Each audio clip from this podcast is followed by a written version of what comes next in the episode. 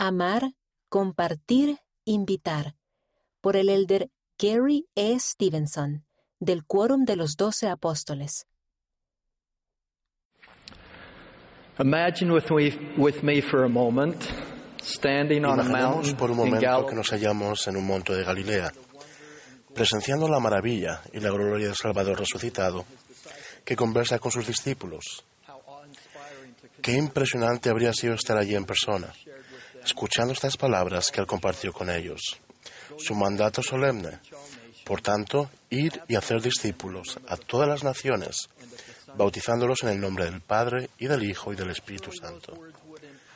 Seguramente, estas palabras nos facultarían, inspirarían y conmoverían a cada uno de nosotros, como sucedió con sus apóstoles, quienes de hecho dedicaron el resto de su vida a hacer justo eso. Curiosamente, los apóstoles no fueron los únicos que se tomaron muy en serio las palabras de Jesús. Los miembros de la iglesia primitiva, desde el más nuevo hasta el más veterano, tomaron parte en la gran comisión del Salvador, compartiendo la buena nueva del Evangelio, tanto con conocidos como con desconocidos. La determinación de compartir su testimonio de Jesucristo ayudó al crecimiento expansivo de su iglesia, recientemente establecida. También nosotros, en calidad de discípulos de Cristo, se nos invita en la actualidad a dar oído a su comisión como si estuviéramos en aquel monte de Galilea, donde Él la declaró por primera vez. Esa comisión empezó de nuevo en 1830, cuando José Smith apartó a su hermano Samuel como el primer misionero de la Iglesia de Jesucristo. Desde entonces, más de un millón y medio de misioneros han recorrido el mundo, enseñando a todas las naciones y bautizando a quienes aceptan las alegres nuevas del Evangelio restaurado. Tal es nuestra doctrina y nuestro deseo más apreciado. Desde el niño más pequeño hasta el más anciano de nosotros, anhelamos el momento en que podamos dar oído al llamado del Salvador y compartir el Evangelio con las naciones del mundo. Estoy seguro de que ayer ustedes jóvenes y jovencitas sintieron un, desaf- un desafío fortalecedor y similar de nuestro profeta cuando los invitó a prepararse para el servicio misional de tiempo completo, tal y como el Salvador hizo con sus apóstoles.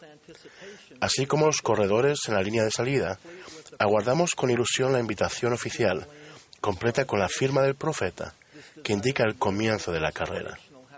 Se trata de un deseo noble e inspirador. No obstante, consideremos esta pregunta. ¿Por qué no comenzamos todos ahora?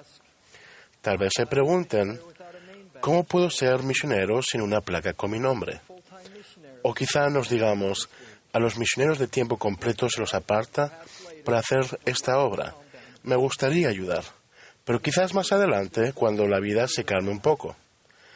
Hermanos y hermanas, es mucho más sencillo que eso. Afortunadamente se puede cumplir con la gran comisión del Salvador mediante un principio sencillos y fáciles de entender que se nos han inculcado desde la infancia, amar, compartir e invitar. Lo primero que podemos hacer es amar como Cristo amó. Nuestro corazón está apesumbrado con el padecimiento y las tensiones de seres humanos en todo el mundo en estos tiempos tumultuosos. Sin embargo, también nos puede inspirar el derramamiento de compasión y humanitarismo que han demostrado personas de todas partes en sus intentos por llegar hasta los marginados. Los que han tenido que abandonar sus hogares, se han visto separados de sus familias o han vivido otras formas de pesar y desesperanza. Recientemente, las noticias y medios de comunicación informaron de un grupo de madres en Polonia que, preocupadas por la huida de familias desesperadas, dejaron cochecitos de bebé completamente equipados y alineados en el andén de una estación, listos y aguardando a las madres refugiadas y sus hijos que pudieran necesitarlos en ese paso fronterizo apenas se bajarán del tren. Ciertamente, a nuestro Padre Celestial le complacen los actos abnegados de caridad como estos, pues al sobrellevar los unos las cargas de los otros, cumplimos así la ley de Cristo. Siempre que mostramos amor cristiano por nuestro prójimo, predicamos el Evangelio, aunque no digamos una sola palabra. Amar a los demás es la manifestación elocuente del segundo gran mandamiento de amar a nuestro prójimo, pues deja entrever el proceso refinador del Santo Espíritu obrando en el interior de nuestra alma. Al tratar a los demás con amor cristiano, tal vez hagamos que quienes vean nuestras buenas obras glorifiquen a nuestro Padre que está en los cielos. Lo hacemos sin esperar nada a cambio. Tenemos la esperanza, desde luego, que acepten nuestro amor, mas su modo de reaccionar y escapar, reaccionar escapa a nuestro control. Lo que sí controlamos es lo que hacemos y quiénes somos. Mediante nuestro amor cristiano por los demás predicamos las propiedades gloriosas y transformadoras del Evangelio de Cristo y tomamos parte de manera significativa en el cumplimiento de su gran comisión. Lo segundo que podemos hacer es compartir. Durante los primeros meses de la pandemia de COVID-19, el hermano Wisan de Tailandia se sintió conmovido a compartir en su cuenta de una red social los sentimientos y las impresiones que tenía en cuanto a lo que estaba aprendiendo en su estudio del libro de Mormón. En una de sus publicaciones particularmente personales compartió un relato de Amulek y Alma, dos misioneros de este libro. A su hermano, Winai, aunque era firme en sus convicciones religiosas, le conmovió su publicación. Respondió con una pregunta inesperada. ¿Puedo conseguir ese libro en tailandés? Sabiamente, Wisan hizo los arreglos para que dos misioneras le entregaran un ejemplar del libro de Mormón y empezaron a enseñar a su hermano. Wisan participó de las lecciones virtuales, en las que compartió sus sentimientos en cuanto al libro de Mormón. Wisan aprendió a orar y a estudiar con el deseo de buscar, aceptar y abrazar la verdad, y fue bautizado a los pocos meses. Wisan dijo con posterioridad, tenemos la responsabilidad de ser instrumentos en las manos de Dios y siempre debemos estar listos para que Él pueda hacer su obra, a su manera, por medio de nosotros. El milagro se produjo en su familia porque Busan simplemente compartió el Evangelio de un modo normal y natural. Todos compartimos cosas con otras personas lo hacemos a menudo. Compartimos las películas y las comidas que nos gustan, las cosas divertidas que vemos, los lugares que visitamos, el arte que apreciamos y las citas que nos inspiran. ¿Cómo podríamos agregar sencillamente esa lista de lo que ya compartimos aquello que nos encanta del Evangelio de Jesucristo? El elder Dieter F. Utstorf explicó, si alguien les pregunta sobre el fin de semana, no duden en hablar sobre lo que hicieron en la iglesia. Hablen sobre los niños que se pusieron de pie frente a la congregación y cantaron con entusiasmo que están tratando de ser como Cristo. Hablen sobre el grupo de jóvenes que pasó tiempo ayudando a los residentes del hogar de ancianos a recopilar sus historias personales. Compartir no tiene nada que ver con vender el Evangelio. No tiene que escribir un sermón ni corregir las percepciones erróneas de otra persona.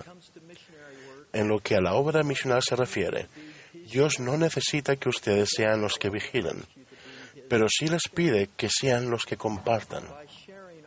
Al compartir con los demás las experiencias positivas que tenemos en el Evangelio, participamos en el cumplimiento de la gran comisión del Salvador. Lo tercero que podemos hacer es invitar. La hermana Mayra es una conversa reciente de Ecuador. Inmediatamente después del bautismo, su gozo por el Evangelio creció vertiginosamente.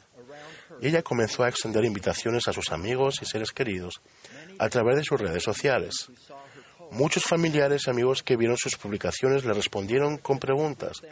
Mayra se conectaba con ellos y solía invitarlos a su casa para que se reunieran con los misioneros.